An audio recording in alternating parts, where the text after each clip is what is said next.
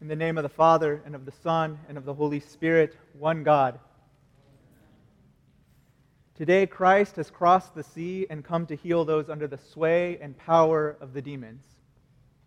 Immediately before what we have just heard, Christ crosses the stormy Sea of Galilee and calms it by a command, a simple command be still. The disciples marvel at the miracle and ask themselves, Who is this man that we are following? What, who is it that the wind and sea obey him by a command? Christ gives no verbal reply just before this. Rather, he continues crossing the sea and comes to the shores of Gergesa or Gadara.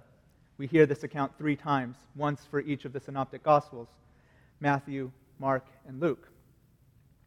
A place ravaged by demoniacs who call themselves Legion because there are so many of them there present.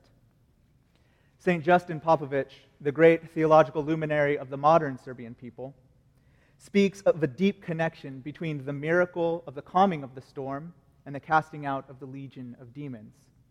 St. Justin says this The Lord Christ teaches of an eternal and awesome wonder. The tamer of the sea showed forth that material nature was obedient to him. So the question arose Are the agitated obedient to him? The whirling of the passions and the devil possessed soul of man. He knows the hidden things of matter and has power over them. So does he know the mystery of the human soul, human thoughts, human coming together, human cutting off. And does he have power over these as well? He has indeed demonstrated that he knows this also, that he has power over this mystery. The Lord Christ transfers the physical miracle to make it that of a spiritual kind.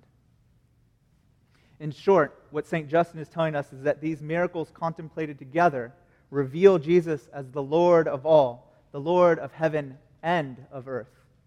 Christ has crossed the sea, then stepped foot on the shore of Gergesa and Gadara to reveal that he is the all powerful one.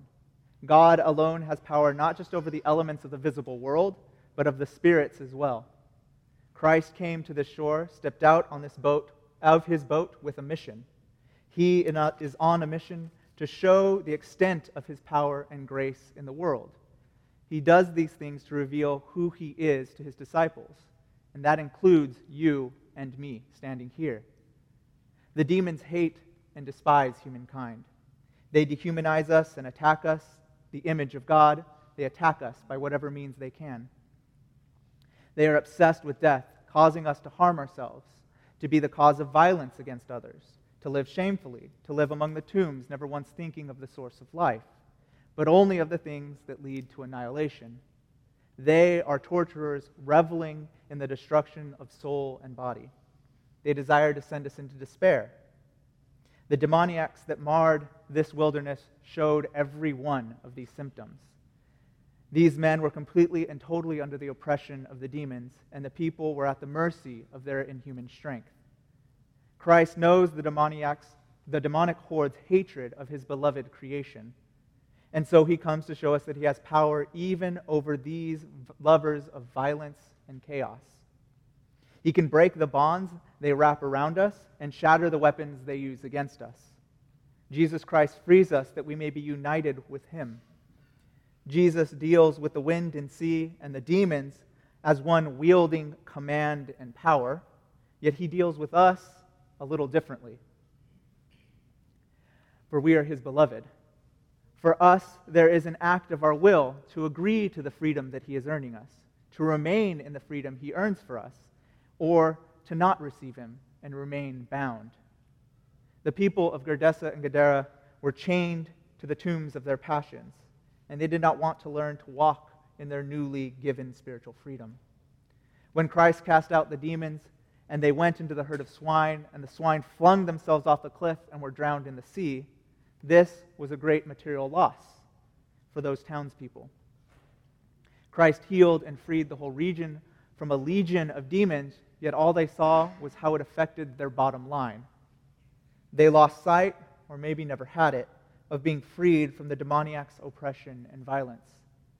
This healing should have been a cause of rejoicing for the whole community. They could have rejoiced that now large swaths of their countryside were once again theirs, free to roam and farm, free to thank God for his providential care, freed of the demon's influence, freed to rejoice in it. Yet this is not how we heard them respond. Rather, the whole crowd of those people went out to meet Jesus, just like the Samaritan city. It's described even in the same way. The whole city goes out to meet him. But that Samaritan city, when they heard about what Jesus did for the woman at the well and how she announced to them what he had done for her, they embraced Christ and hosted him for several days, accepting the gospel and salvation, and began to live in the life Christ gave them. Instead, today we heard about a people that confront Christ and want to be rid of him. They complain and moan about the miracle. They say to him, Leave us to carry on as we please. We do not want to hear what you have to say. They ask him to leave them alone. They have rejected Christ and his healing because he has not given them any evident earthly benefit. Not a single thankful heart is found there except the man now freed from the legion. A sorrowful response to the one who has just been revealed as the Lord of all things. Jesus has crossed the sea to answer the question in the heart of humanity Is the world simply pain and chaos? A place to attempt to eat, drink, be merry as much as we can until death takes this too away from us? Is there an answer? Is there someone that can cast off these chains? Someone who can free us from the oppression of death and of death's sting? We are given today the demonstration of God's care for us. We are presented with the opportunity to step into the life that is the power of these spirit that to step into the, the spirit, answer to these spiritual questions. Jesus Christ brings peace by a command wielding his words as a scepter and blade that cuts off both the turmoil of the storms of life and the binding of the passions. And by doing this, we are freed to choose life. He does this, and we are given the chance to see him and join ourselves to the God of all. We, uniquely in all creation, may accept him or reject him. This casting out of the demons and the passions used, that, that are used by them to enslave us as what you enter into by the action of the Holy Trinity in your baptism. And by so doing, Christ frees you to respond to his call and to join him in the final victory over evil. Sometimes we who usually rejoice in that victory of Christ, we sometimes struggle to rejoice in the state of our healing and freedom. We gripe and moan at the difficulty of being Christians. We might say to ourselves, it is much harder to be a holy people why must I be fair and avoid those activities with my boss or my coworkers? Why must I be different? Why must I find a new way to live now that Christ is here and he is with me? Why must I do these things? We often approach the storms of our life and the trials therein only from the side of the material world, and the loss is that we suffer, just as the Gergesenes and the Gadarenes did, never paying attention to the spiritual roots of our despair or longing to the spiritual prote- or looking for the spiritual protection that the Lord provides. Do not enter into those thoughts. In, time, in them, you will be bound and give up the freedom given to you by the Master. He is revealed to us in the gospel today as that Master of all things.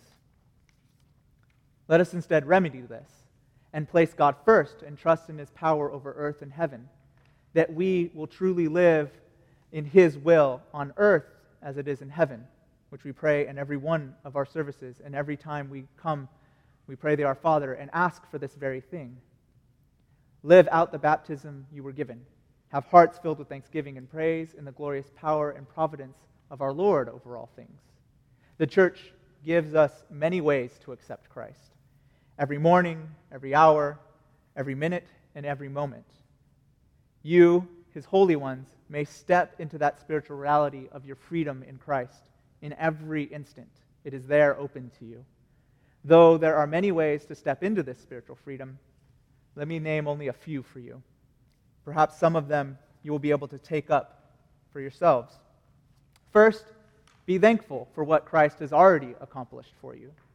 He has saved you and invites you to live in, this, in the salvation he has given you.